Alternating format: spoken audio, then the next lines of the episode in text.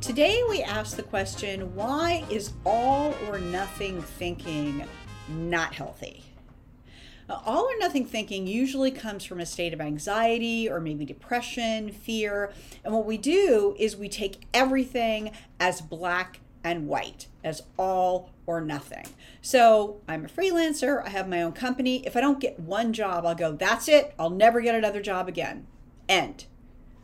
Does that really make sense logically as you're listening to me? It doesn't. But yet we do this in our own lives, right? We go, oh, well, I didn't get invited to that thing, so I'm never being invited again. Everyone hates me. Or uh, let's say I do get the freelance job and I go, yeah, I'm going to get every freelance job. Okay. It's just what we're doing when we do all or nothing thinking is we're trying to control the outcome.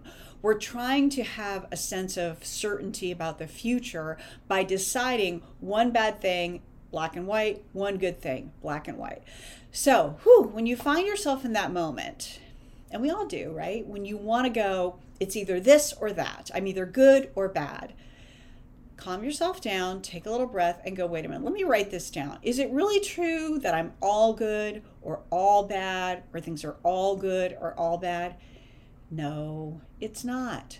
It's one thing and one moment in your life, and you can make a new choice and you can decide to change that outcome for the better, for the way that you want it to be.